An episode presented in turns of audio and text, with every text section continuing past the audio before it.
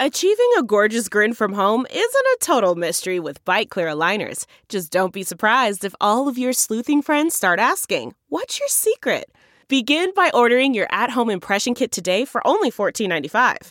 Byte Clear aligners are doctor directed and delivered to your door. Treatment costs thousands less than braces. Plus, they offer flexible financing, accept eligible insurance, and you can pay with your HSA FSA. Get 80% off your impression kit when you use code WONDERY at Byte.com. That's B-Y-T-E dot com. Start your confidence journey today with Byte. Man, that sunset is gorgeous. Grill, patio, sunset. Hard to get better than that. Unless you're browsing Carvana's inventory while you soak it all in. Oh, burger time. So sit back, get comfortable. Carvana's got thousands of cars under $20,000 just waiting for you. I could stay here forever. Carvana, where car buying meets comfort, meets convenience. Download the app or visit Carvana.com today. The following podcast is a Dear Media production. Hi, it's Dr. Will Cole. This podcast is the manifesto for a new breed of health seekers. This is the art of being well.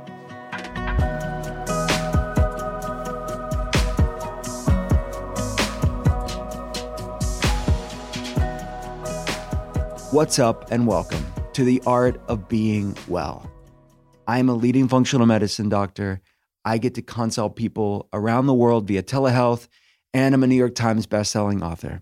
I wrote Intuitive Fasting, The Inflammation Spectrum, Ketotarian, and the newest book, Gut Feelings. If you want to learn more about my clinical work, the telehealth center, we actually have brand new telehealth patient options now open and lots of free resources there for you as well. You can check it all out at drwillcole.com. That's D R W I L L C O L E.com. And listeners of The Art of Being Well, we're giving away free signed books. What the heck? All you have to do for a chance to win is head on over to Apple Podcasts and rate and review The Art of Being Well there. Tell us what you love about the show. You can leave your Instagram handle in the Apple Podcast review itself, or you could take a screenshot of the Apple Podcast review and message me on Instagram at Dr. Will Cole. And every single month, no matter when you listen to this episode, my team and I will be randomly picking winners from the Instagram messages as well as the Apple Podcast reviews themselves from both places. And then I'll reach out to you. I'll ask which book you want me to sign, and we'll send it out to you. All right, good luck. Let's get to today's guests. This is a first for me. Drum roll. I'm having someone from my family on the pod, everybody. Not only because of nepotism, this is that's not the reason why. he is a leader in regenerative farming. You're going to learn so much from him. And he just so happens to be one of my best friends, my brother in law. The in law part does not do it justice. He's been a part of my life for about 20 years now and he's definitely a brother to me. So his name, for those of you that don't know him, is Adam Mason. He is a regenerative farmer at Heal Farms. Heal Farms grows pasture raised, organic fed meat. They focus on production of the highest standards without compromising the ecosystem they operate in. Adam has been farming for over 12 years and counting from vegetable production, pasture management, and animal production. Heal Farms is non compromising, and their mission is to provide their community the purest meat that is free from antibiotics, hormones, synthetics, and GMOs. They know the struggle of consumers trying to find grocery store meat that is healing to their bodies. This is why they are driven to provide their customers with food that is nutrient dense, regenerative, and healing not only to the earth, but to those that eat it. Let's get right to it. This is Adam Mason's Art of Being Well. I can't believe this day is here. It's been a long time. It's been I We've been talking about it. uh, I can't believe it. This is kind of a big day for me. I have someone that I looked up to and my family on the podcast. How does how does it feel for you? Because I know Uh, it's amazing for me. It's awesome. I just want you to announce me like you do all the big shots. Like you say Gwyneth freaking Paltrow, you gotta say Adam freaking Mason. Adam freaking Mason is on the podcast. yes. Oh, Life is complete. You've made it. I made you it. made it. You made it.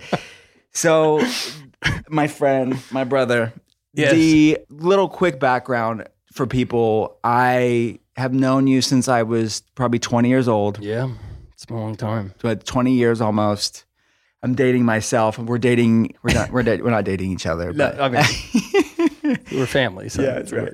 So tell me, like, just real fast. Did you ever feel like our lives would end up like this? No, no, absolutely not. I mean, Like the fact that you're even live, living in Pennsylvania. yes, especially like where I was as a person when we met. Yeah. Um, no way. Like, I mean, I thought I would die there, but Yeah. yeah, so much has changed. Yeah. So Adam, for backstory, Adam moved from LA. That's where we were living. My wife's whole family's from, like generation Los Angelinos. Yeah. Now they're all living with me in Western Pennsylvania in the middle of nowhere. It's all because of you. I, I slowly brought the Los Angelinos to Western Pennsylvania, and you bought a hundred acre farm, yeah. and you are living the antithetical life of Los Angeles right now. Oh yeah, absolutely. Yeah, like I tell people all the time, like I mean, I was I did graffiti as a kid. Like there was drive-bys and bomb squad, and now I'm you know living what almost seems to be like Im- impossible for a Californian to you know what I'm doing on my scale. Yeah. It, you know, it's it's incredible. It's I, I I thank God every single day. It's it's it's just I'm living the dream. So Yeah, it, it is. I know know you and know your passion, and you are living the dream. And so let's talk about how you got into this, because you, Mhm. I know you.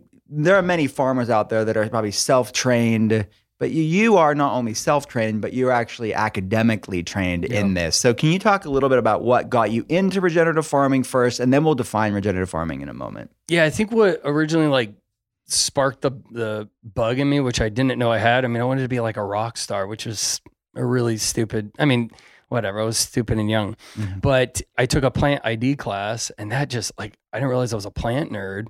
And then that led me to a job where I ended up in Arizona in working in like throughout all of Arizona and I ended up in Native American land and I was doing power line patrolling but what was unique is that the, seeing the level of poverty in the United States of America, you know, I mean, these people living in like tin shacks, like third world country. Mm-hmm. And I had this vision that I was to grow food for people who couldn't grow for themselves. Mm. And the irony with all of that was I didn't know how to grow food. Mm-hmm. And so that led me down a path to eventually going to Cal Poly Pomona and getting my bachelor's in plant science ultimately, you know, I was I did that for I don't know what eight eight or ten years, mm-hmm. yeah, and ultimately led me here. But yeah, I did get you know academically trained there. Learned so much from. I mean, I grew. If you you name a crop, I grew it. Mm-hmm. Always always honed towards and gravitated towards the animal pasture management side of things. Like I worked with a lot of cool projects. We we were the first ones to ever implement sheep grazing in vineyards at Cal Poly. Before it was like, no, no, no, like you know, animals and plants are two separate things. It's like, no, like they aren't. I mean, you look at nature, like mm-hmm. they all work together. So yeah, th- some really cool things, and yeah, always what I ultimately wanted to do was you know get that education, and then after having that, it was like okay, where how do I get this mm-hmm. this vision that I have? How do I Yeah. accomplish that? So we visited friends in Haiti, and we went to a very poor orphanage, and the orphanage was ha- funded by this Haitian man. I went into the boys and girls room, and I was overwhelmed by the stench of urine. And I'm like, Jimmy, why does it smell like this? And he goes, Well, we can't afford diapers. And so the kids, they wet their beds and we try to hose it out every day, but it's so humid that it never dries. So mm-hmm. these foam pads were literally getting corroded by the urine and the stench was just unbearable. I said, This is unacceptable. So when I got back to the States, I fundraised fundraised over eight thousand dollars. I brought back with me by myself three hundred pounds of sheets, mattresses, or money for mattresses. I went over there, built beds. I had cloth diapers, clothes, toys, all that stuff, brought it over, which ultimately led me to starting a nonprofit called Heal, H E A L. And what it was is that we could build agricultural systems for people to give them self sustaining aid. So, you know, instead of just handing money to the orphanage, I built systems that we did a goat project. We did a medium scaled aquaponic system. So they were able to have fish, fresh vegetables, and then any excess they could sell for, for the orphanage for schooling and stuff. Ultimately led me to Pennsylvania. And so when it was time to start our farm, I hated the aspect of always feeling like I had to beg for money. I felt like I was a professional beggar doing the nonprofit thing. So we wanted a way to support the nonprofit. Mm-hmm. And so we called it Heal for Heal Farms. And uh, it was a way to, a percentage of all of our sales goes to Heal the nonprofit. I love that. Yeah. So A long story. Cool. No, it's an amazing story. Uh, quick, I, I, I know you gave us the the high level points, and I know for a moment, I know this has nothing to do with regenerative farming, but I just want to geek out on the fact that you also worked on like a Disney farm at one point, right? Yes. And a lot of the shows that people see on TV. You, I think you could say that it was a stepping stone in many ways, and you learned a lot. It's not what you wanted to do for Right. long term, but you still honored that season of your life doing farming for the film industry, right? Yeah. Yeah. So it was for um, Disney bought the ranch in 1950. Like Old Yeller was shot there, Little House on the Prairie, Pirates of the Caribbean, The Office, like Dwight Schrute's Beet Farm was there. That was Wow. the coolest thing for me, being a huge Office fan. But yeah, it was definitely not what I wanted to do. Like I was put on this earth to grow food for people, and it was not growing food. I mean, it was this, you know, Disney. It's it's the magic, right? The Yeah. the facade of everything. But it did land me here, which although it was not a good time in my life, it just wasn't rewarding. There was no. I feel like um, I have to do something that I, I feel is noble, and then that was not a noble job, noble position. Mm-hmm. So But I think you, like you said, it, if it wasn't for that, you wouldn't have ended up. Yeah, here. yeah, because that having that on my resume ended me up in Pennsylvania. So Yeah, exactly. So then you got on your own. You have this beautiful farm in Western Pennsylvania. Let's define. We've talked about it briefly in past episodes, but I, I want to touch on this briefly just to define this term that people may be here regenerative farming. hmm They know it's good, they Right. maybe know a little bit about it, but what sets regenerative farming apart and how is it different than just organic? yeah. So regenerative, it is so multifaceted, and there's multiple ways to skin that cat. It is looking at soil health, community, ecosystems, animal health, plant health, all these factors, weather. It all plays into this, and you mm-hmm. are sitting there juggling each one of these, trying to make this balance, wonderful ecosystem. And it's it's a way that you aren't you aren't forcing nature to bend to your knees to, to its knees. It's it's a way to work with w- amongst nature to where you can create production, grow incredibly healthy food that is healthy for the plants, healthy for the soil, healthy when we consume it, and overall healthy for the ecosystem and and the mm-hmm. wildlife around it. Because you know it's it, it's we're all living amongst that, and it is it is a difficult thing to define because industry is constantly they see that money getting pushed towards it. I mean, people are are striving for health in their bodies, health in their food. And so big ag is trying to take those customers and deceiving them. And so it is it's constantly a battle as a small farmer, you know, doing what is right, having the integrity and standards that we do to constantly try to redefine mm-hmm. what we're doing because the industry takes takes that and and gets it twisted where they can label their product with the Right. words that we're using. Right. So this is done in other spaces within our world, right? It's it's Right. it's done in the beauty world, the clean beauty world. They call it greenwashing, right? It's done it's done in health food with labeling of things. It's done in farming, obviously, greenwashing and Yeah. with marketing terms and make it sound natural. Someone told me, I'm not going to blast the actual company out, but they, they used to call it, let's just, the original name was ChemLawn. ChemLawn was the original. This is a company that made people's yards like really green and Okay. lush and like what a, a monoculture of grass. And we were talking about it in the morning meeting for patients, and they changed their name using the word green. It was something about like green or eco. and They made it seem hmm.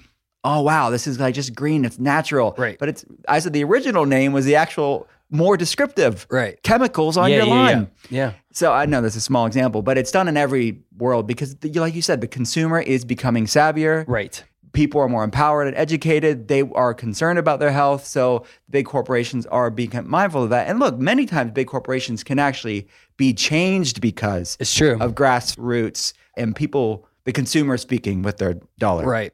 Yeah. So one of the things I always am concerned about is that when you look at the big corporations, their number one driving force is profit. So they are profit drives all their decisions. So even though they may be changing some things, they're still bottom line and they won't make the full change. It's, you know, there's many times that we get customers and they're constantly they see the the industry lies. You know, there's mm-hmm. there's words that were taken like for instance, free range organic.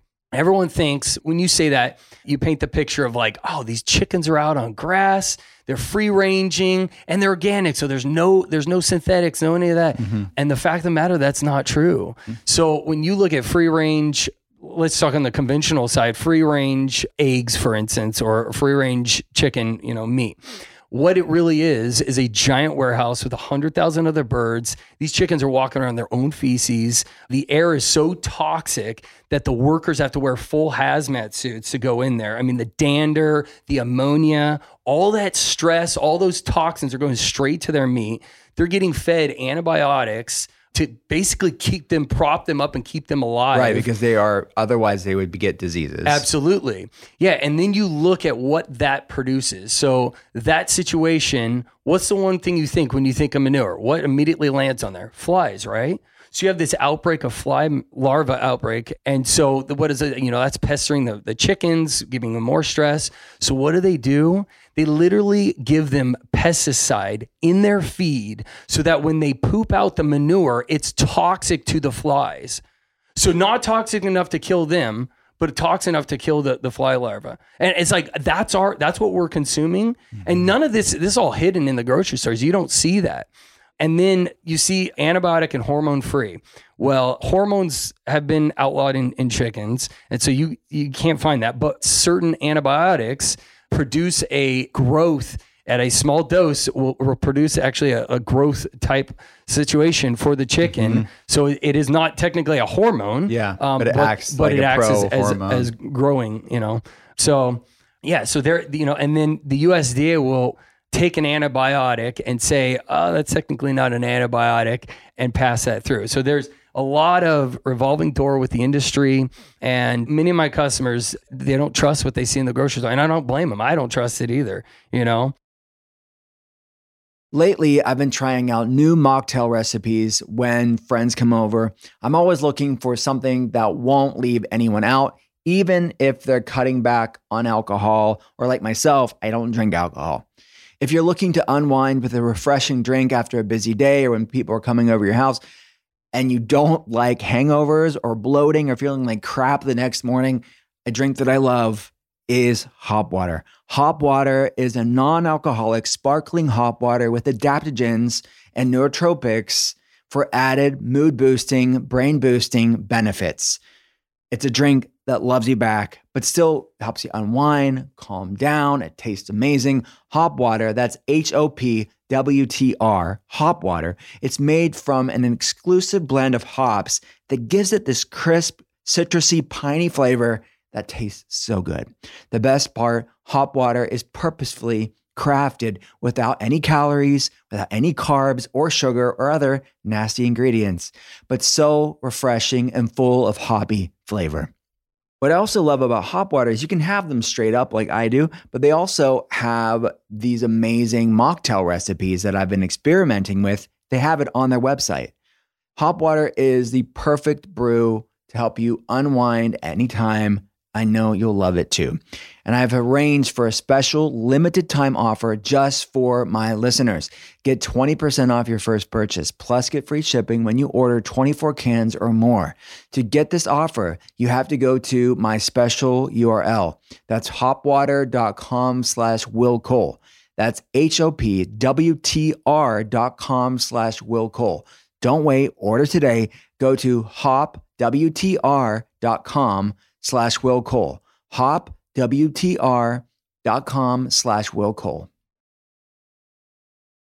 Our next partner is something that I have every day. I recommend it to telehealth patients. It's called AG1. It's the daily foundational nutrition supplement that supports whole body health. I drink it every day. It's super convenient in between consulting patients. And I have taken it for years. It's so freaking good. Through a science driven formulation of vitamins, probiotics, and whole food source nutrients, AG1 delivers comprehensive support for your brain, your gut, and your immune system. Since 2010, they've improved their formula 52 times in the pursuit of making the best foundational nutrition supplement imaginable through high quality ingredients and rigorous standards. With just one scoop of AG1, you can get the nutrients and gut health support that helps your whole body thrive and cover your nutritional bases. Look, you all know I look at labs for a living. I see nutrient deficiencies every day on new patients. What I love about AG1, it's one simple thing, one ritual you can do every day to cover the most common nutrient deficiencies. And that's what their the whole point is is foundational nutrition support. Think of AG1 like a multivitamin, multimineral, a green superfood, a probiotic blend, an adaptogen blend, and a functional mushroom blend all in one. I love that AG1 is delivered monthly, so I don't have to think about it. I also love their travel packs. I just came back from traveling abroad.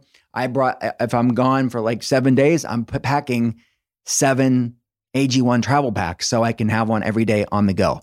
So I don't have to miss a day. It tastes great. You just mix it up with water. It's really easy. If you want to put it into a smoothie, you can do that too. But you can feel good knowing you've taken great care of your health every day. So if you want to take ownership of your health, it starts with AG1. Try AG1 and get a free one year supply of their liquid vitamin D3 K2.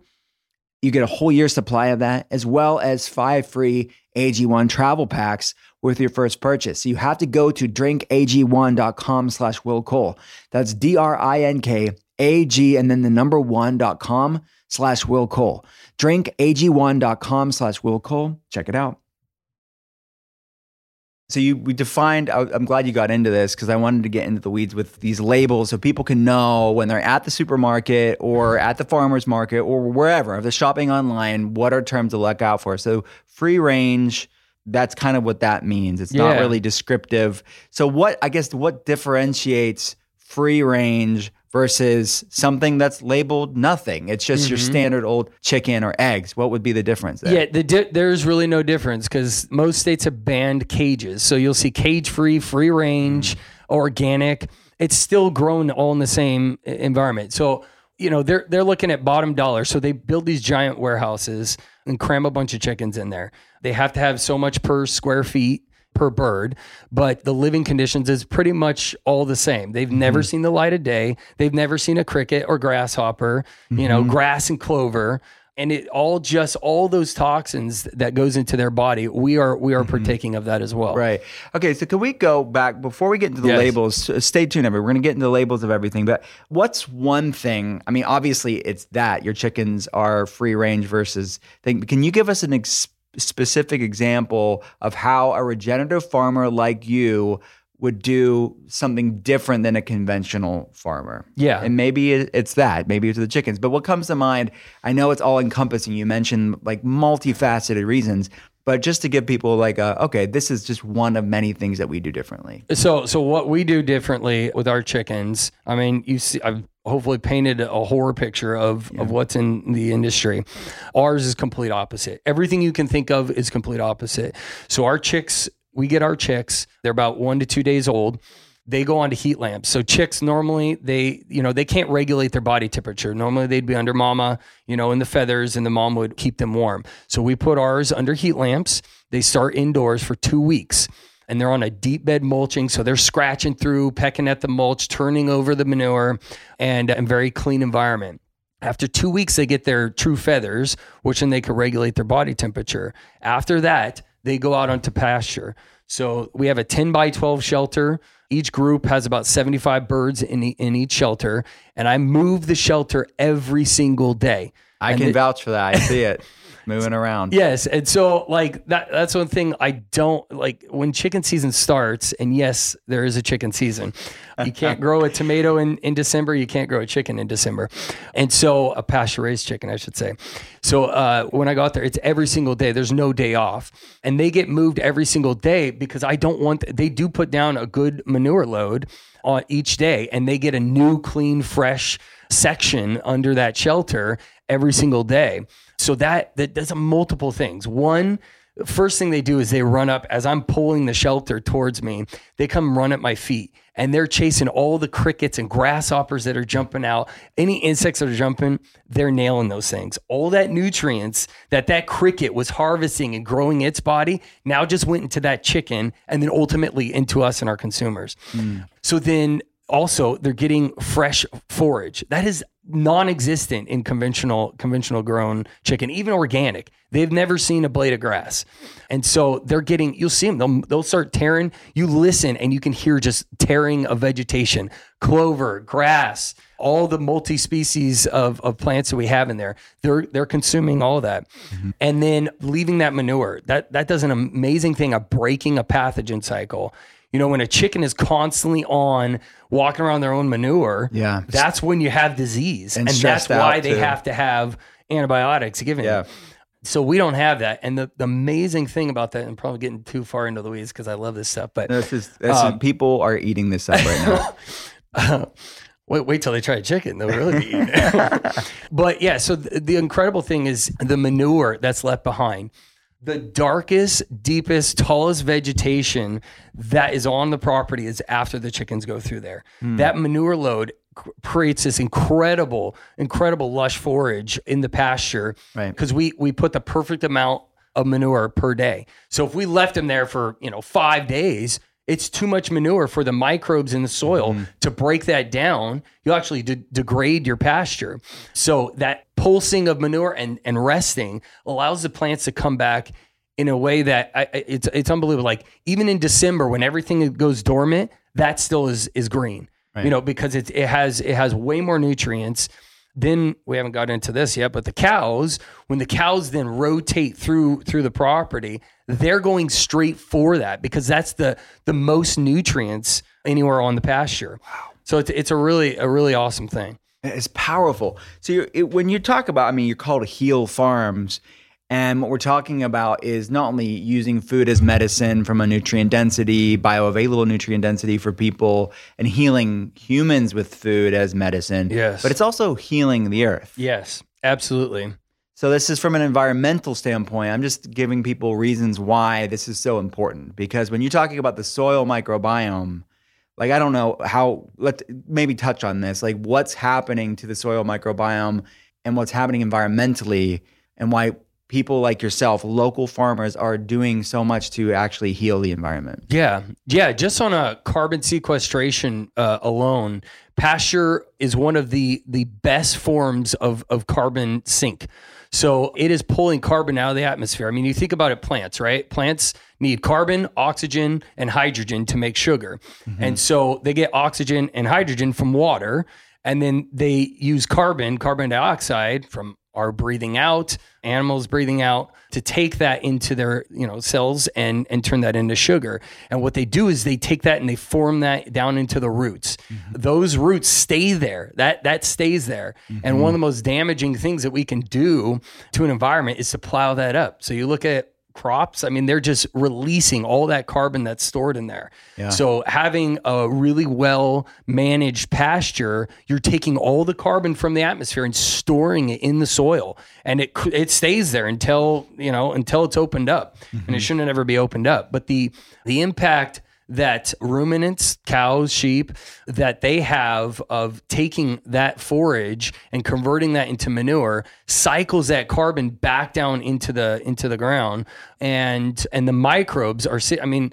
You look at a teaspoon, I believe it's a teaspoon of soil has over a billion organisms living in it. And you think you think of like, you know, just on like we have a where our chickens are as like an eight acre field. That's how many I don't even know the number, quadrillions of Mm-hmm. of upon quadrillions of organisms that you have living in there that are all just metabolizing the methane and the the carbon and breaking everything down. You have a living ecosystem Mm-hmm. underneath that soil that we don't ever see.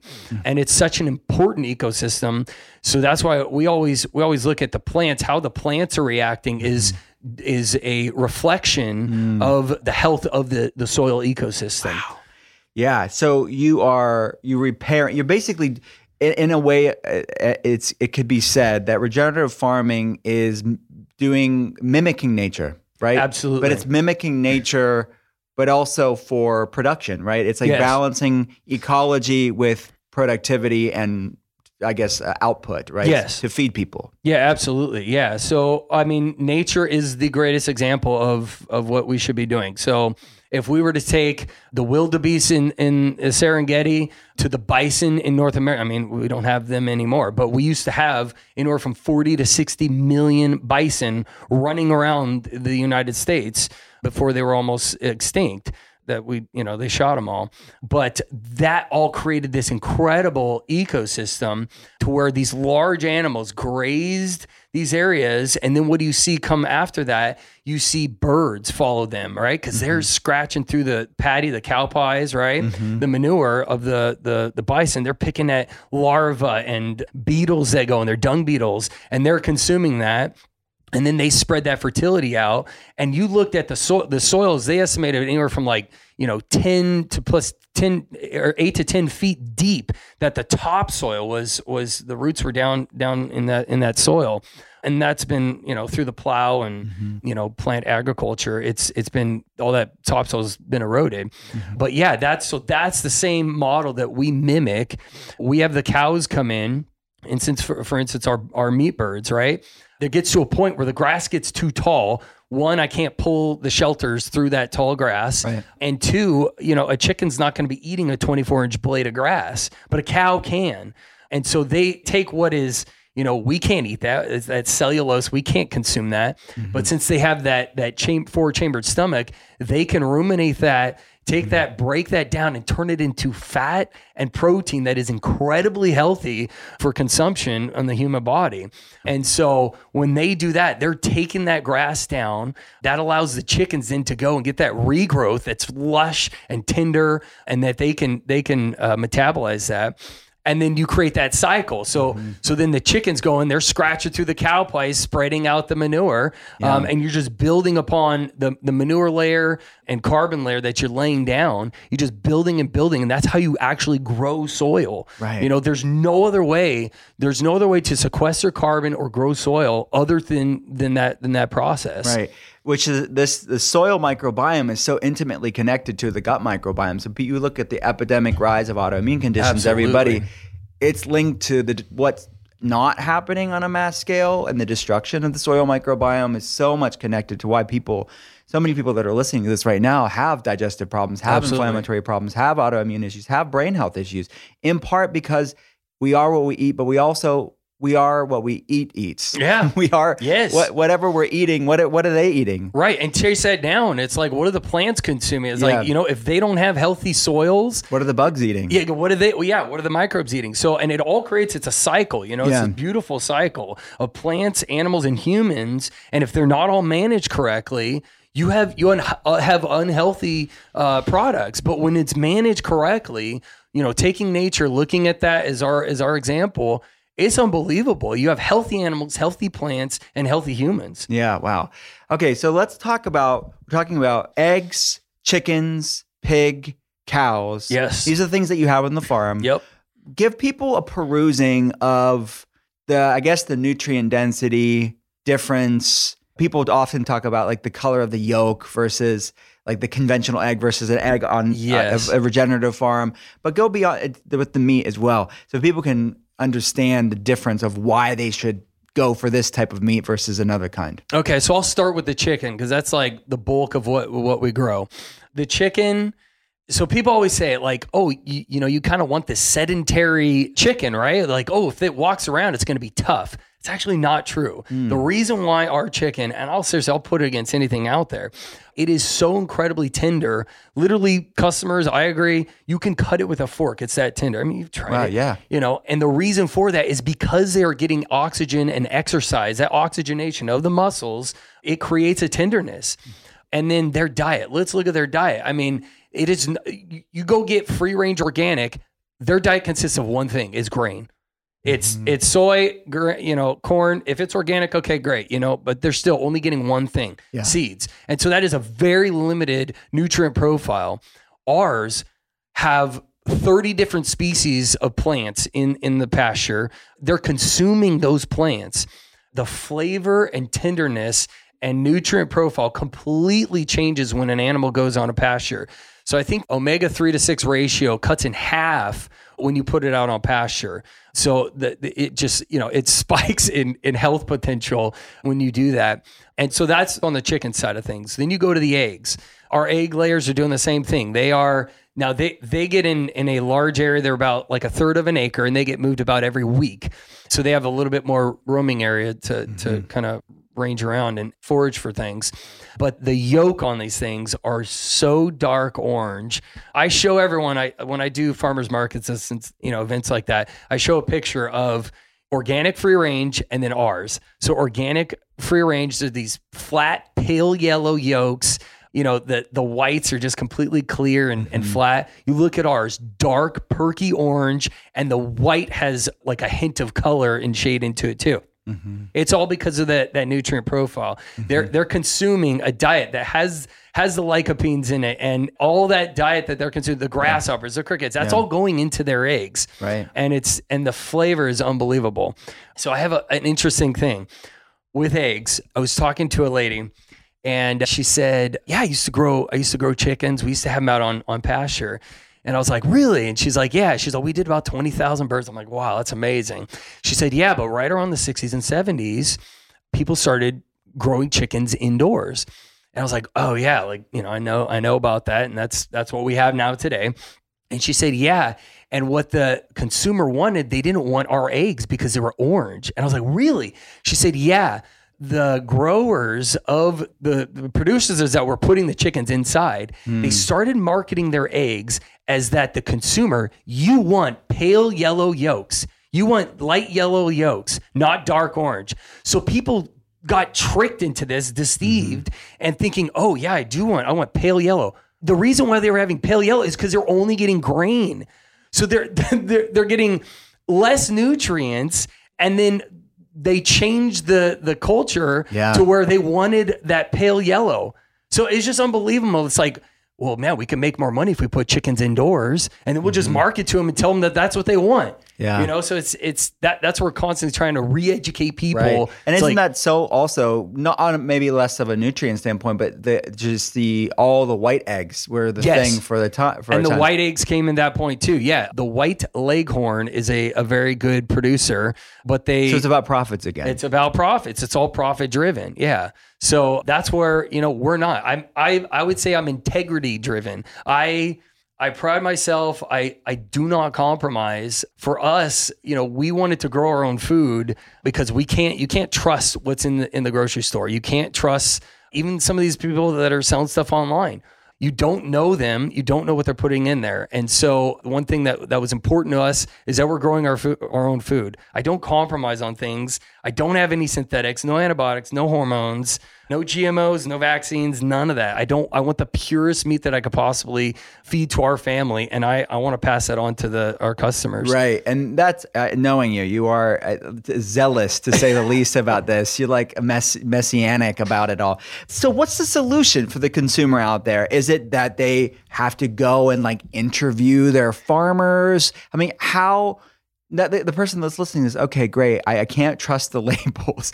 I can't. What do I do Yeah. Okay. So give us some yeah, tips. It's, give us some it's tips. the biggest thing, and I and I've like I've thought about this too, because like, how do you trust your farmer? Like, the only way is you can look at that person and look at their life.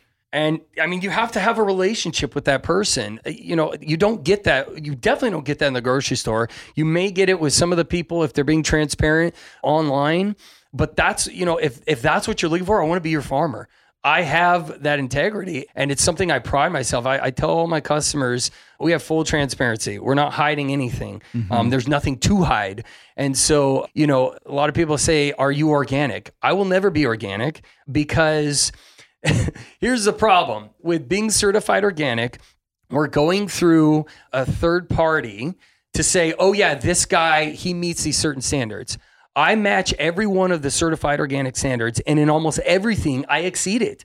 Right? You don't have to have that chicken out on grass, out on pasture to be mm-hmm. organic. I could put that bird in a house, you know, and then call it organic. Wh- What does that do? That's just that does nothing. Mm-hmm. And, and then also you look at you still rely on the trust of that farmer, even being organic, mm-hmm. because they aren't doing chemical synthetic testing on the products. Mm-hmm. So what's to say if I don't go out and spray 2,4-D on my pastures at two in the morning? Who's gonna know? Well, you're going to know me because you know my integrity. You know that I don't compromise. Mm-hmm. And so, you know, it really boils down to knowing your farmer and and knowing what what they really are about and, you know, their whole life. It, it should portray Yeah. that. So let's unpack a few things there. I know a lot of local farmers that just said what you said is that there's so much bureaucracy and it's very expensive to to jump all through those hoops. And the end of the day, on, if you're talking about community eating, eating locally, supporting local farmers, Yes. it really doesn't they're not testing the the makeup of the food organic versus No. not right The- it's uh, inspector goes to the farm and are they checking the things but you don't know what they're doing as soon as the inspector leaves Right, because the farmer is still responsible for reporting all that stuff. Okay. So, so it's like okay, so once again, you're still you're still banking on the farmer. So why why have Right. this certification? You know, and, and what did it? I should have looked up the number before, but I I think it was in the trillions of dollars. It was like thirty trillion dollars that had been made off false organic labeling. i hear it all the time Yeah, it's all the time. And Yeah. so, you know, now we do buy certified organic feed.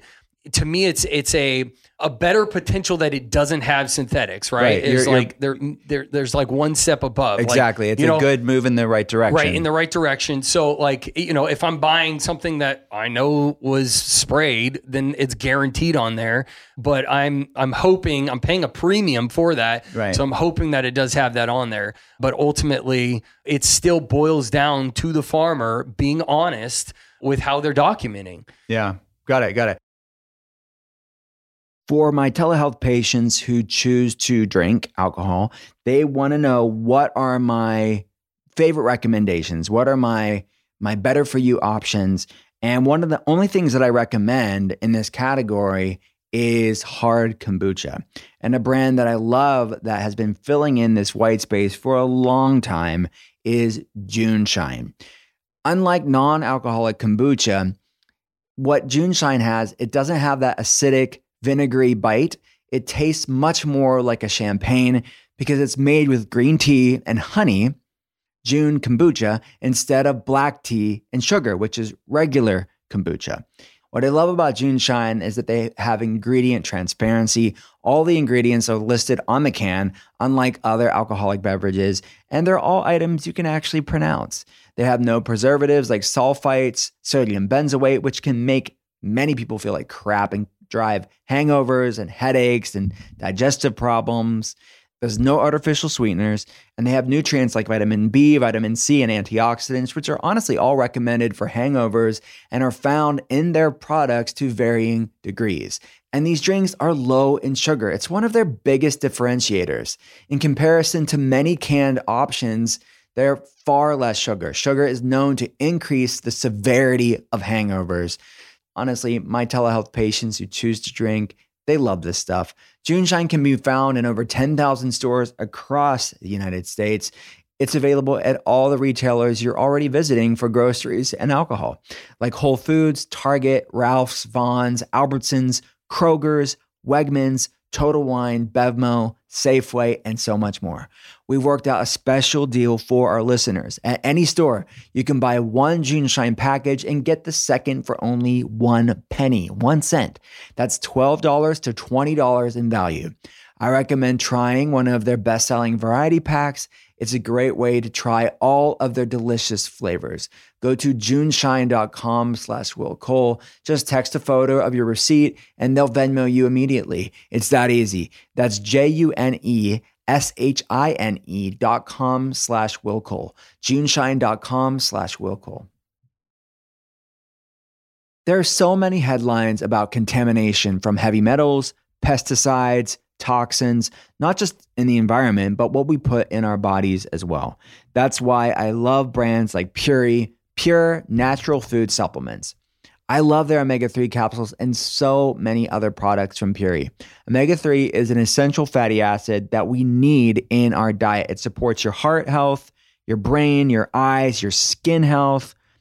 I love that Puori's O3 Ultra Pure Fish Oil offers a high dose of 2,000 milligrams of long chain omega 3 fatty acids, the EPA and DHA found in natural triglyceride form. It's also certified clean and fresh by the Clean Label Project and by IFOS. And every batch is third party tested against more than 200 contaminants, including heavy metals, pesticides, dioxins, and bisphenols. I am such a fan of Puori's transparency. You can scan the QR code on the bottle to see the test results for the specific batch. It's so cool. Be aware of what you're putting in your body. Trust Puori like I do. Right now, Puori is offering my listeners 20% off site wide. Go now to the special URL, puori.com slash Will Cole, and use my promo code Will Cole. This even applies to the already discounted subscriptions. You'll get almost a third off the price. You have to go to P-U-O-R-I dot com slash Will Cole. P-U-O-R-I dot com slash Will Cole.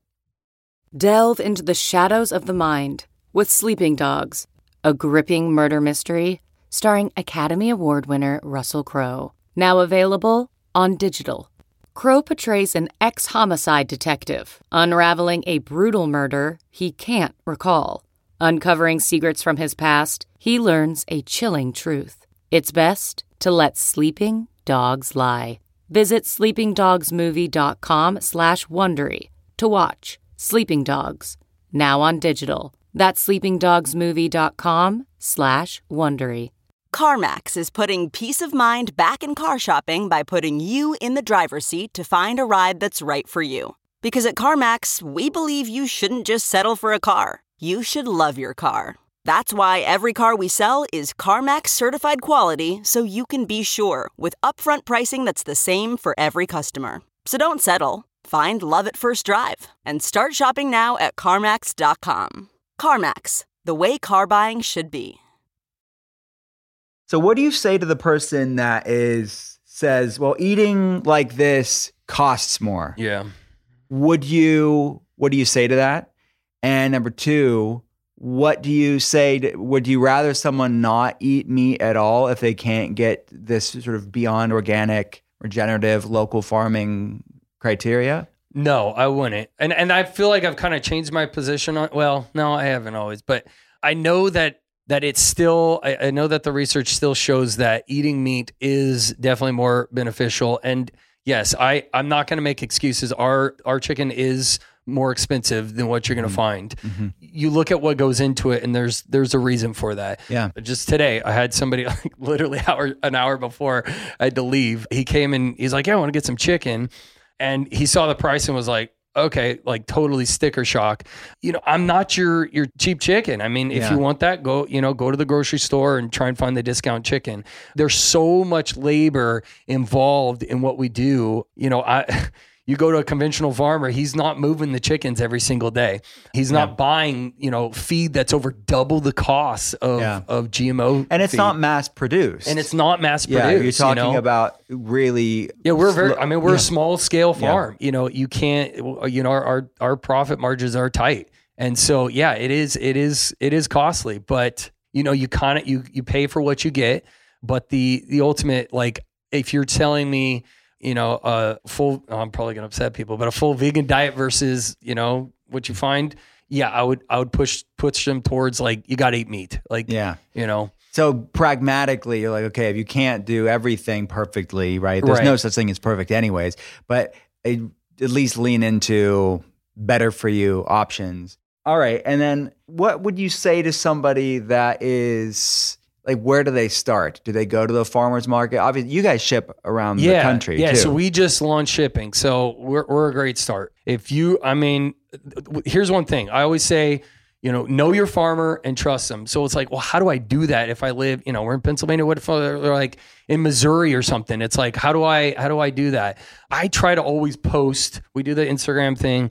I try to post stories every day. It's a way of digitally showing, connecting, you know, People the- love your stories. all right. You, Well, it's like behind the scenes view of what the farm's like. So I guess Yeah. in that way, it is using social social media to keep people in on Yeah. like understand, educating them, Yeah. informing them of what goes into their food. Right. And so, I mean, I do love the whole education thing. I mean, worked for the university for, you know, five years and always loved educating people. I, even at markets and, you know, new cons- customers that I meet, I love educating. I love telling people about this. You guys could call me up. I'll probably spend too much time on the phone talking about this will. it's, it's, it's my, it's my life's passion. But yeah, I think it's so important that people know where their food is coming from. And that's why I try to do the stories. I try to like, you know, put a little highlight of the day and educate people on what we're doing, even though, you know, it's sometimes it's hard for me to, you know, when cows are taking off running, like try to try to record them and whatnot. But yeah, I, that's that's one thing that I I try to add to our product. Yeah. So I guess Um, like in lieu of because we're talking about still online shipping, you're still a local farmer. You're just Yes. using the best of modernity, which is social media and getting getting to know you. Then you obviously can call him up. Yeah. If you want to do that. But it's Yeah, and we have tours too. I mean, that's one thing I love doing. Yes. We, we doing we're doing tours now and slowly adding to that because yeah, it's so important. I mean, like if you don't know what you're putting on your dinner table, uh, gosh, like it's I I wouldn't put it something on there, you know, Mhm. that that I didn't know. So yeah, I think I think that's that's huge when purchasing your your meats. What's your favorite? If you're talking about chicken or Yes. organic, regenerative farmed, like all the, be- the highest quality. That I mean, chickens that ate organic feed and they're out eating bugs too in the Mhm. sunlight. They're getting all this nutrient. What's your favorite way to cook chicken? Well, my favorite, we have uh, mild Italian sausage, and it is. I always tell this at, at at farmers markets. I'm like, I feel like I'm like like throwing this like sales pitch, but it is so good. I'll put it against any sausage out there. I'm literally like, I tell that a lot to like all the the new people that like come up and try and you know tell them what we're about. And I have another lady that's kind of waiting in line there. And I was like, our mild chicken sausage is unreal. And I said, I, I say that a lot. And people probably think I'm just like selling you a product. And I was like, I'm not. And then this lady, she she bought it last week. She was like, she's like, he's not. It's amazing. She's like, he's my new dealer. so I was like, yeah, I was like, why don't you try it? It's so good. Yeah. Um, but that is, we have the sausage. I like thighs. I like the thighs. You have amazing wings too. The wings are awesome. Hey, you know, I wasn't doing wings, and then we tried. We did a package of wings, and I was like, "What have I? I've been like not eating these. They're so Mhm. good. I mean, and they're you buy wings at the store, and they're these dinky little things. You know, you have to nibble off to get a couple bites. These are full bites of of meat. I mean, they're they're you know because we're not processing them at, at three weeks. These are full full size birds. Um, okay, so that's another thing about profits too, right? It's Yes. you are letting them grow longer. Yes. Yeah. And after about week, so our birds th- that we can process them at, at seven weeks old. Typically in the store, when you see like a small Cornish, that's like a three to four week old bird. And then so they'll take like the wings off of it and sell those to, you know, whatever wing store, restaurants or whatever. But um, ours are seven weeks old. And at that week five, that's when they start really, really pulling down the feed. I mean, they start, they start consuming like crazy. I mean, and so, yeah, there is, that's when, that's when the, the feed costs rise definitely. Right. But yeah, that, that you're right. Yeah. Okay. So what? uh, This is a bigger topic, and I, this is not what this conversation is for. But I'm curious because I know at the farmers markets you will get from time to time the person that says, "I'm a vegan. Uh, I don't like this." I don't want to hurt animals. Like it's about Oh, like yeah. not the health perspective because that's a different topic. Hopefully, we've talked about nutrient density enough and protein, protein people, Yeah. healthy fat. Like there's not there's a number of macro and micro reasons why. I'm not getting into that. But what do you say to someone that's like animal welfare or I don't want to hurt an anim- animal? Obviously, the life of the chicken living way better on Heal Farms. Oh, yeah. It's living way better on regenerative farms. So there's no Yes. question that the life of the chicken is living a wonderful life. It's not stressed. It's eating good food. Yeah. It's doing what it was designed to do. It's foraging, but it's still dying at the end of the day. Yes. So what do you say to the person that's like, you know what, that's still cruel? Yeah, I I feel like I I engage. I don't back down. I, He's okay. I'm not gonna What? give this. I was I'm gonna what? say you're an Enneagram Eight, which is like the he's like the purest challenger. he's he's up for the debate. Yeah, I love debate. I love discussion.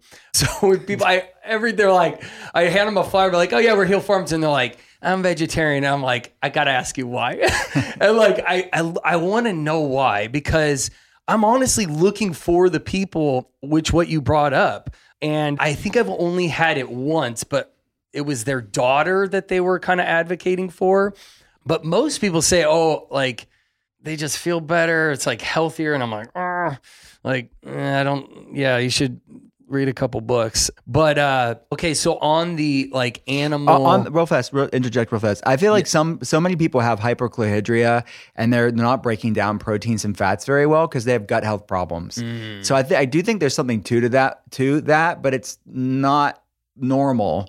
It's like they're having problems processing f- foods. but it's like they're treating a symptom instead of the cause. So they're Yeah. avoiding something that they're not breaking down. Instead of healing their guts, they're just avoiding that food. Wow. And sometimes I do think it's psychosomatic, where it's like they they have stress and obsess and negativity around it, and that mind body connection can also impact an outcome. is too. that a breakdown of all proteins or just animal and- proteins? it- it- all proteins, but it, they notice it more with things that are richer with complete proteins. Hmm. Uh, and fish tends to break down easier than some of the other meats. Okay, and chicken's better than red meat. So they they will typically be okay with Oh. the chickens, but the red meat they'll say, "Oh no, I just it just sits heavy with me. I can't yeah. do it." And then they therefore think red meat's not good for them. Yep. No, it's a sign that you need to help with digestion and absorption. That's But- interesting because a lot of vegetarians that I talk to, they said, "Well, we eat fish." So that that makes a lot of sense. Yeah, and that pescatarians. Yeah. they're- Yeah, it's like, they- why didn't you just say yeah, they, they still identify Yeah, as vegetarians. They just that label's important to them because they Right. feel holier than thou. Yeah, yeah, yeah. Yeah, the Yeah. pescatarian's less cool. right. Yeah, pescatarian sounds like you're a pessimist. you Yeah, know? right, right. It's just like not as it's not as uh, uh, hip.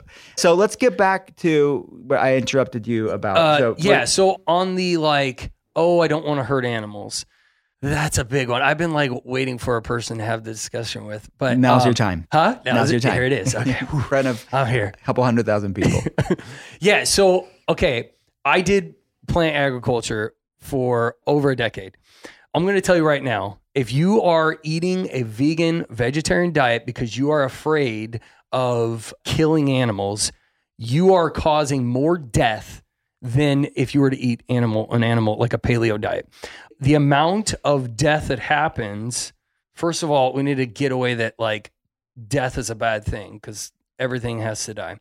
But that's like a total side yeah, I mean we're a part of nature. Yes. It's absolutely Yes, it, it, without of- death, we cannot create that Right. that ending cycle. I mean, manure is a form of death, and that creates life to the soil. Yeah, it's like Um, Western societies. Yeah. I think demonization Right. of death or a fear of death. Yes, yeah, yeah, yeah, absolutely. So I'll paint a picture. Right, we're gonna we're gonna plant tomatoes. So we go in with a, a subsoiler. We're going in with these shanks that are about two and a half feet long, and we're ripping up all the soil. Plants get shredded in that, and what comes out? Well, all the gophers start coming out. The the the ground, you know, rodents start start coming out, and then hawks start coming, picking them off. Okay, if they survive past that, then we come in with discs. Okay, these are very large, you know, depending on size, you know, about a foot to large, two feet. These metal discs that all they do is they slice up and grind up that soil releasing all of the the the carbon back into the atmosphere and destroying the entire microorganisms in that soil. It's it's a it's a nuclear missile blowing this up with it's just killing everything. Mm. It, it's just too much oxygen. Okay, they're just oxidizing and and dying. It, you're releasing all the moisture. So they get that to a a form that the soil can be molded and shaped into a bed shaper. Then they come in and they plant one crop. It's all tomatoes. Yeah, so it's you know? mono It's crops. monoculture. Yeah. They plant that, and any pest that comes in there, they're either pre pre spraying to prevent pests from getting it, or spraying because there's an infestation.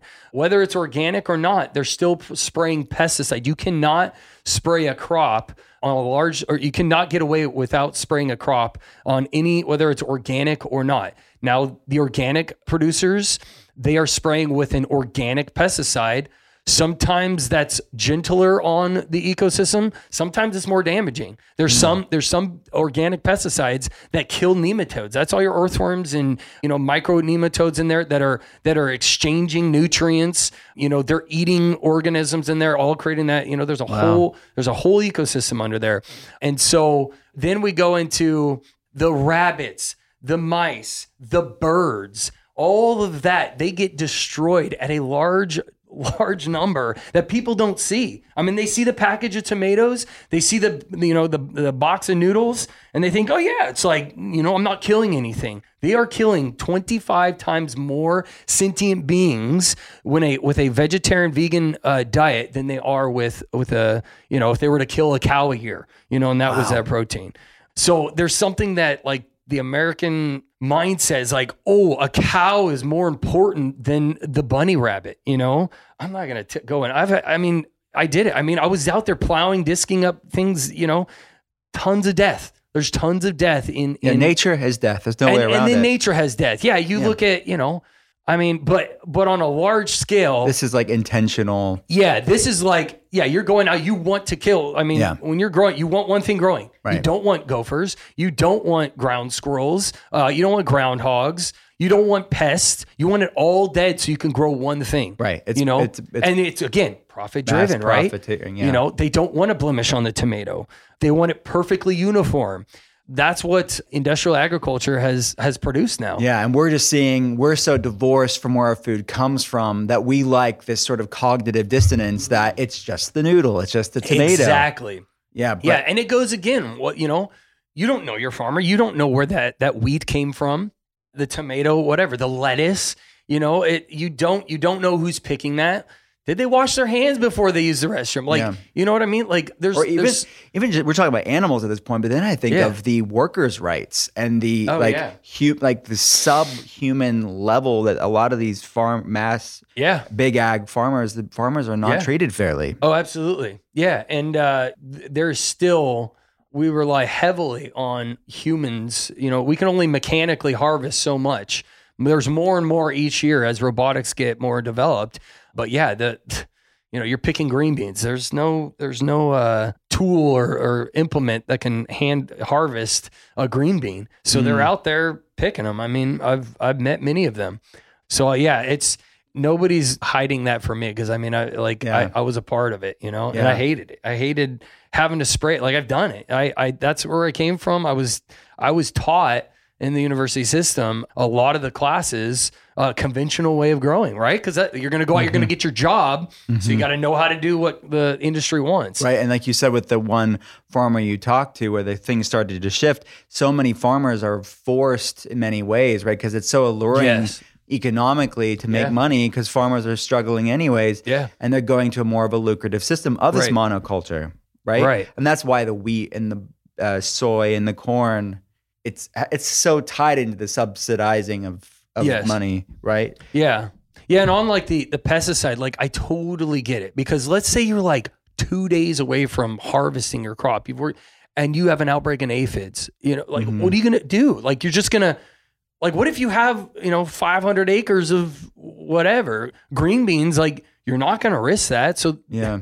you know, it's not all like, I shouldn't be too hard on on the conventional guys. It's like it- you know, sometimes you do get that, and it is a tool in the toolbox that some farmers use uh, to spray. You know, and for the organic growers, like there are certain crops that don't require as much. They're resistant to pests and stuff like that, so you can get away with not having to use pesticides. But yeah, it, it's still used out there. Yeah. My friend, I could talk to you all day long about all this stuff. As you know, the podcast is called The Art of Being Well. Mm-hmm. At the end of every episode, you know, because you listen to the show, hopefully, Yeah. Um, you're my family. I'd, I, uh, I'd be uh, really I'm the only one sad. that right? You're the only. Fa- that's that's the truth. He's the only family that I have that listens to my podcast. And nobody will know that you're saying this. No. it's just between us. So yeah, right. We don't even need to keep it a secret. We, we don't have to keep it. No one in the family will hear this conversation.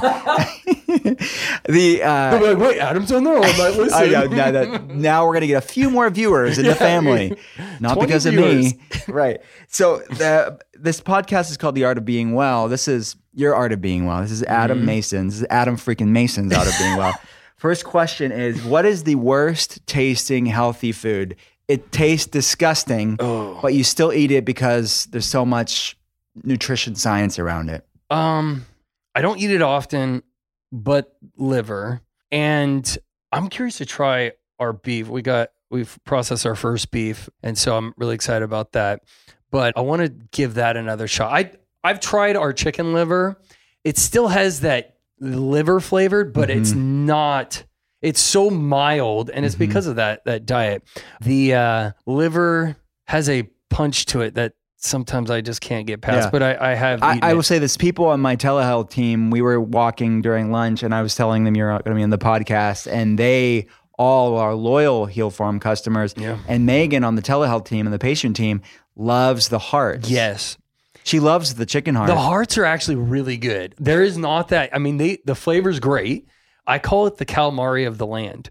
They have heart has that texture of calamari, kind of that chewier Mm-hmm. flavor, and the hearts are good, man. Like that's one thing. So yeah, if you know, getting getting the heart. Yeah, could- if you're organ meat, maybe Yes. if you're new to organ meats, maybe you wouldn't think to go to the heart because Yeah. you're like skeeved out by it. But actually, texture and taste wise, people like it better. Yeah, and the gizzards, we have gizzards too. We had a chef that braised it for four hours. He said after like two hours, that toughness that you would pull it out, he said you keep going and it just softens everything up.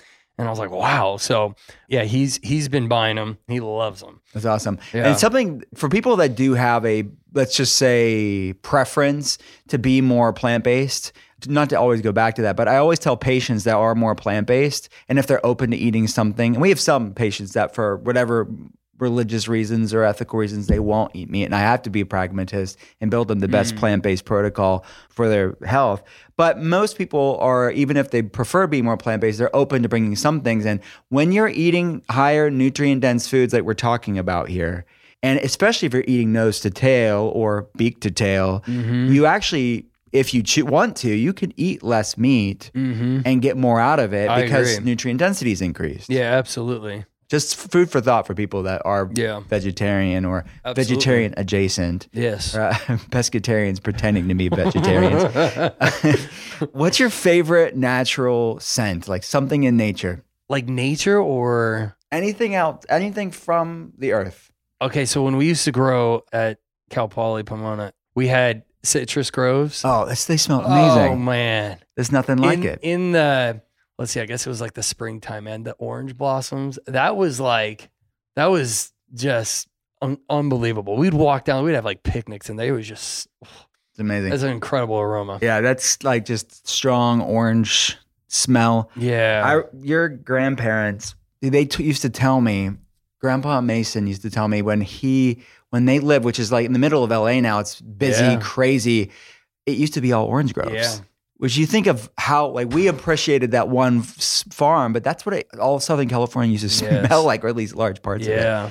It's crazy. What's your favorite? Well, let's just say this coffee or tea, if you had to pick. And I know the answer here, but Okay, coffee makes me like too aggressive, like agitated. it like I don't. Should we get into the coffee? yeah, the let's, not thing? get into this right now. Um, tea tea would be okay. I like the flavor of coffee, but tea I'd probably go towards tea because people that are sensitive to caffeine, like me, um, His entire it- family is sensitive to caffeine. This is a family problem. highly I'm sensitive. trying to help them. out. it's not as like it's more mild. It's like yeah. All right. I like it. What's your dream vacation? Anything in the world. Money's not an object. we want someday we'd like to go to New Zealand. Do the there's tons of farms there. I'd love to see that. I've heard like you need like at least a month to explore those Yeah. that area. But uh, yeah, and That sounds fun. definitely got to see the Lord of the Rings stuff. Yeah, love it. We were gonna watch all the Lord of the Ring Oh, yeah, movies. it just fell apart. we made it through one. One. yeah. It took us three months to plan that. Yeah. Yeah. It did. It's just pick- too many kids. We, uh, too many kids, too many and small like kids. times, it was like, yeah.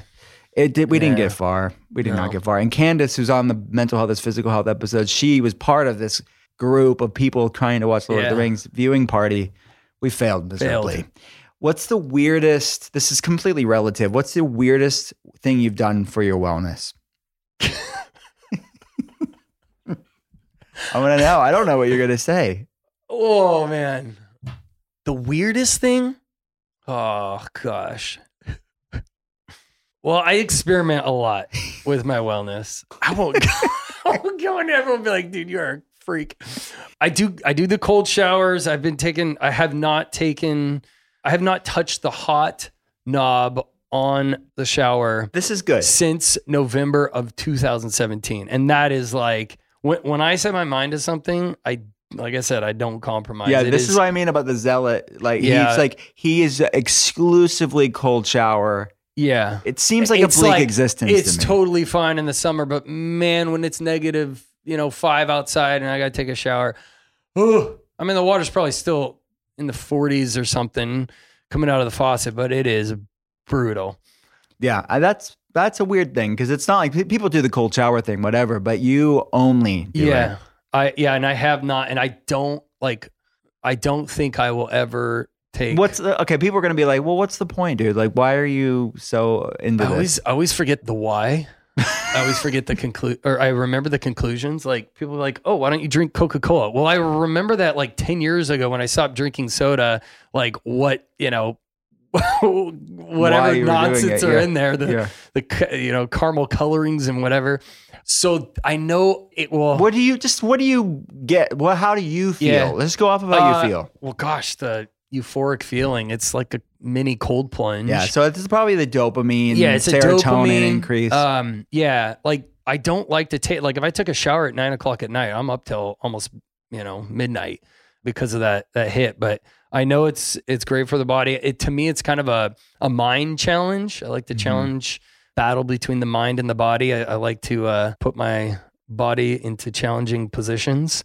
Mhm. Um, and the cold shower, my body doesn't want to do, and it's Yeah. a fun. It's a So fun. it's almost like a meditation and like uh, surrender yeah, in a way yeah. and non-resistance. Mm-hmm.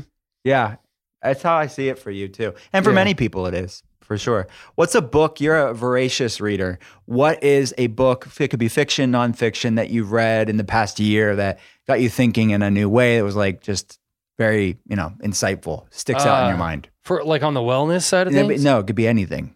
People have said science Ooh. fiction on the show. People have said self help, finance, recently or like overall? just within the past year. oh, within the past year. Because you've probably read a lot in the past year. I did do Atlas Shrugged. That was a good one.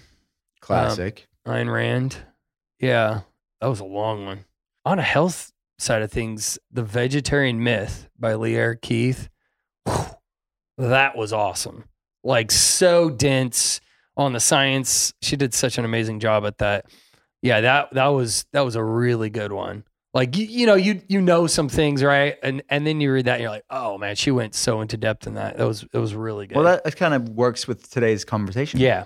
Yeah, that's I mean, that's probably why it's fresh in my mind right now. But Yeah.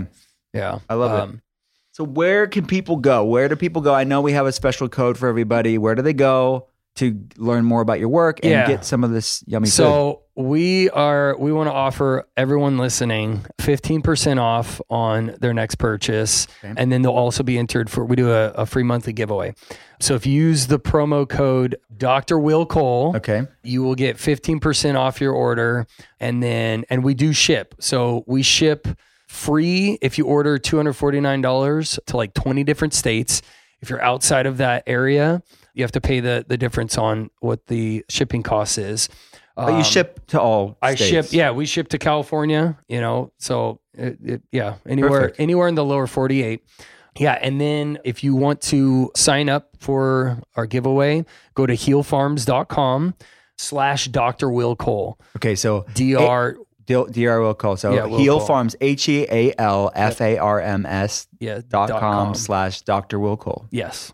Okay, sweet. And then they can go, that's how they get into the giveaway and you give away free food. Yes. Yeah. We do a, a chicken uh, chicken package that has like pretty much all of our cuts in there. So we do. I mean, there's ground chicken. We have three different flavors of our chicken sausage that are just amazing. Wings, thighs, drumsticks. We do bones for bone broth. People doing bone broth. And we're actually going to sell. We're, we're working with a chef who's actually taking our our bones, uh, some of the excess. He's cooking them down to actually pre-made bone broth. So we're gonna be we're gonna be having bone broth, Amazing. uh, pre-made. You just thaw that thing out and, and heat it up. That's Um, crazy. yes. Use code Dr. Will Cole, DR Will Cole Yes. at checkout for anything Yeah. for 15% off. then we could put it in the link. I'll or- put it in the show notes for yeah, everybody. show notes. uh, as well. And I didn't even get to say this, but like you ha- have had, you bring kids that are have never seen a farm in their life. yeah. like kids that are are really in bad situations Mm-hmm. and in impoverished parts of our city, which is Pittsburgh is in many parts of it a food de- an urban Mm, food yeah, desert, absolutely. and then where we live, it's in many ways a rural food desert. Mm-hmm. And you're bringing in, you're educating local kids Yeah. to be entrepreneurs. Yeah. right. I don't. Uh, before we go, I'd love. yeah, to yeah. So there's this. there's a, a couple of them. I've done a couple group different groups of them, and one of the groups they've been, gosh, I feel like they were like ten or eleven. They're like they're almost graduating high school now. So yeah, they're they've never been on a farm, and for them, it's like it's unbelievable. They, they told me they're like it's so quiet out here, and they're like we can hear birds. Like that was the thing they say. It's like it's so green, and we hear birds and they've you know they've never seen animals. Now these kids so they come and they help me when it's time to load the chickens to go to processing and you should see them i mean they are we, we got the system down and it's a it's a great time for me to mentor them. You know the dad's not around mm-hmm. and raised by by their grandma and, and single mom that's both entrepreneurs trying to make in it. And these kids like you know it's a great time to mentor them and challenge them to you know be a, an amazing human being someday. So yeah there, there's that. And then we work with a um, a nonprofit out in Pittsburgh that takes kids that have been from the ages of like 15 to 19 that have been through the justice system and they're you know get their second chance. And they're working on the chef side of things. So they're like in the restaurant industry. So they work them through every station through there. Mm-hmm. And so they got to come out first time of them being on a farm. We do homeschool groups. But yeah, I love love the educating aspect of things mm-hmm. and showing people how Yeah. their how food can be grown, how it should be grown. Yeah. But- let's let's make some changes. Yeah. I think we're this conversation is going to really inspire people to be more mindful about where their food's coming from, and you know, look at the sources of the food. So, Yeah. I love it. Love you, brother. Thanks for having me on, man. See ya. It was so much fun.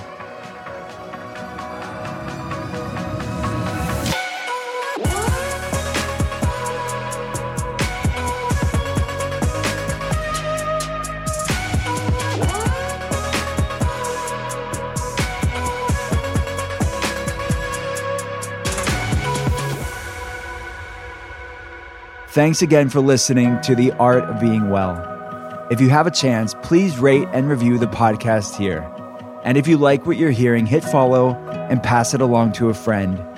To see more, head to drwillcole.com slash podcast. I'll be back again next Thursday, and I hope you will too. Talk soon.